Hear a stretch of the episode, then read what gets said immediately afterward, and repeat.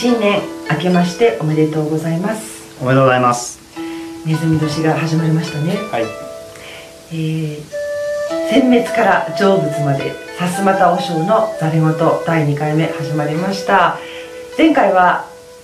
お寺で撮ってたと思うんですがあれは吉本さんの奈良の極楽寺というお寺でした、えー、今日はがらりと雰囲気を変えてここは我々のアジトです。アジトですアジトですからお送りしていきたいと思います、えー、本日もお話をしてくださるのは、さすまたおしょうこと吉本翔子です。どうぞよろしくお願いいたします。そしてお相手は予備役ブルーリボンの会広報部会長の桂木奈美です。よろしくお願いいたします。さて第2回目のテーマは、えー、今日はまあ自衛官の命の重さ。はい。まあ自衛官のみならず。うん任務を遂行中の者の命の重さ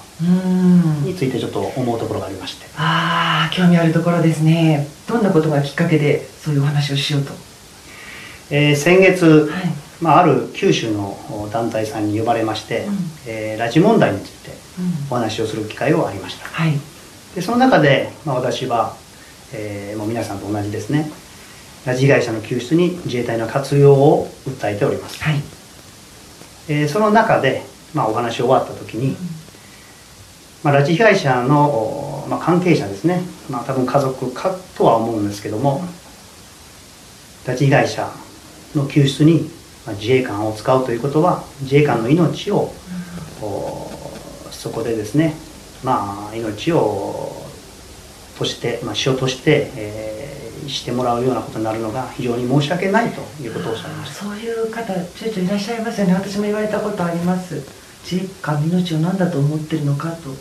はい、怒りを込めておっしゃった方もおられました、はい、はい、それをきっかけにですね、うん、まあ、3年前の、まあ、4年ですかねもう、えー、安保法制がありました。あれ平成27年に議論になってたんでもう年が明けたから5年前。あもう5年になりますか、私計算すごい苦手なんですけどもしかして間違ってたらごめんなさい。45年前ですね。はい、はい、もっとあの若々しかった頃でございますけども。そうですね、えー、その頃にですね、えー、あのやっぱカンカンガクガク、はい、いろいろいろんな意見がありましたけどもその中で、はい、まあ、自衛官の命を大事にしろと、うん、一般の私たちと同じ命の重さだから、はい、自衛官の命を大事にしろ。というようにですね自衛官の命をまあテーマに主張される、まあ、主に反対する方が多かったように記憶がありましてそれがそれも思い出しました。そうでした、はい、それでちょっとですね、まあ、九州ということもあり、改めてですね自衛官の命、まあ、特に任務ですね、はい、任務。自衛官というのは任務遂行中のことを言いますから、はい、そのことについてちょっと考えてみたんですけども、えー、まあ、九州ですから、まあ、ちょっと古くなりますけども平成3年にですね、えー、まあ、4年ほど自衛隊は雲仙長崎県の雲仙普賢岳の、災害救助に、えー、出られました。あ大規模な火山災害でしたよね。私もね、はい、先日大村駐屯地に行ったんですけれども、はい、そこの記念館に行ったらその時の災害派遣の様子が今でも生々しくたくさんの写真やパネルで紹介されてました。ちょうどその舞台ですもんね。そうですそうです。はい。その中で、まあ、4年ほど任務を終えた自衛隊に対してですね当時の長崎県知事の高田さんという方がですね、自衛隊に向かって自衛隊に対してですねその式典の中でこのようなご挨拶をしてくださいました、えー、特にその中で印象に残ったのはですね、えー、平成3年、まあ、あの火砕流が発生して、えー、尊い命43人が亡くなったと。でその大変なところにあってですね、えー、まだ残されたものがいるんではないかという、まあ、身内の者たちの一流の一流の望みをを受けてですね自衛隊たちは自衛官たちは今土石流が発生するようなその真っ只中に身を挺して任務を遂行してくださった、うん、でその姿を目にした時に地球より重い命があると言われているこの風潮の中にあって、はい、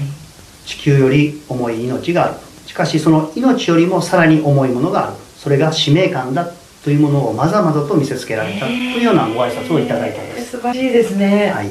使命感。そうなんです。うん、えー、それをですね改めてあの、まあ、読み起こしてみますと、自衛隊の命はですね、まあ、そもそも人の命をですねこう天秤にかけることはできないんだということなんですねはいで自衛官というのは先ほど申しますけども何らかの任務を遂行しているものを自衛官と言いますはい従いまして自衛官の命。そして、えー比較をするならばですね、国あ国民ですね守るべき国民の命との比較ではなくはい。任務との比較なんです。ですから任務と命どちらが重いかと言いますと、えー任務の方が重いか重いですからら天秤だったら下がるわけですね。こういうことですね。はい。あそうですはい。そうですそうですね。はい、任務の方が重いんです。はい。そしてこの任務を遂行する原動力は何かと言いますと命ではなく使命感なんですね。ああさっき長崎のじいさんがおっしゃったという使命感。したがって任務を遂行するにあたっては、うん。使命感があるがゆえに、うん。まあ、先ほど最初に命と任務との比較すらもありません。使命感に基づいて任務を遂行していくしたがって自衛官の命の重さというのは何かと天秤にかけるわけではなく、まあ、あえて天秤にかけるならば、まあ、任務との兼ね合いになります。しかしながら任務より命が重いとかそういうことはありません。与えられた任務はただ使命感に基づいてし、えー任務を遂行していく。したがって命との比較ということはそもそもありえないというかあの比較できないものだということを改めて思いまして、まあ、その旨をですね、えーその関係者の方に、まあ、答えさせていただいたということです。でこれはですね、はい。別に自衛官だけではないんですねよくよく考えてみたら、ほう。一般のまあ一般というか警察官で。あああ確かにそうですね。例えば災害復旧に、えー尽力されているうんうん。電気の会社の方であったりとか、うん。それぞれ自分の職責これを果たそうとする使命感はいそれに基づいて皆さんは行動されているということをですね、まあ、改めて、まあ、気づかされたということなんです。なるほどじゃあ吉本さんも自衛官だった時っていうのはやっぱこう任務のためであれば別に命を落とすことに迷いはないそういう生き方をしておられ素晴らしい質問ですね。たはいそうなんです。まあちょっと あのまあえっ、とですね。私がお坊さんになってからですね、えーテーマは死生観というテーマで死ぬ生きるのはい生がですね、死生観というテーマで自分の人生を振り返ってみてうん。死について生についてうん。まあ書きなさいというまあ宿題が出されたんです。その中でまあ私またちょっと自衛隊を自衛官を退職したばかりでしたからはい、振り返ると自衛官のことを自衛官時代が出てきますのでうん。そのことについてまあとつとつと書いたんですがまあ死の恐れというよりもですねまあ、死ぬことというそういうことではなく任務を遂行できるかできないか、まあ、そちらの方に思いや力が、えー注がれてますのであまり死というものは考えたこともない、うん。だってまあ恐怖もないと書いたんです。うん。そうしますと、まあ、おその先生方お坊さん方から,、からですね、まあ、死をも恐れない自衛官っていうのはやっぱすごいなというふうにですね、まあ、絶賛されたといいますか驚かされたんですいやねあの素晴らしいなと思うんですけどその一方であのお坊さんもそういうことに日常的にこう触れておられるというかそういうことのこう達人でいらっしゃるようなイメージが我々一般人からはあるのでお坊さんこそ死を恐れてないんじゃないかって思うんですけどどうなんでしょうか？まあ、確かにそのすごあのすごい厳しい修行をされているええ。お坊さんは、まあ、そういう方もいらっしゃるとは思います、はい。吉本さんは？まあ、私はもう正直今あの死ぬのは怖いです、そうなんですえね。えそれはもうやっぱり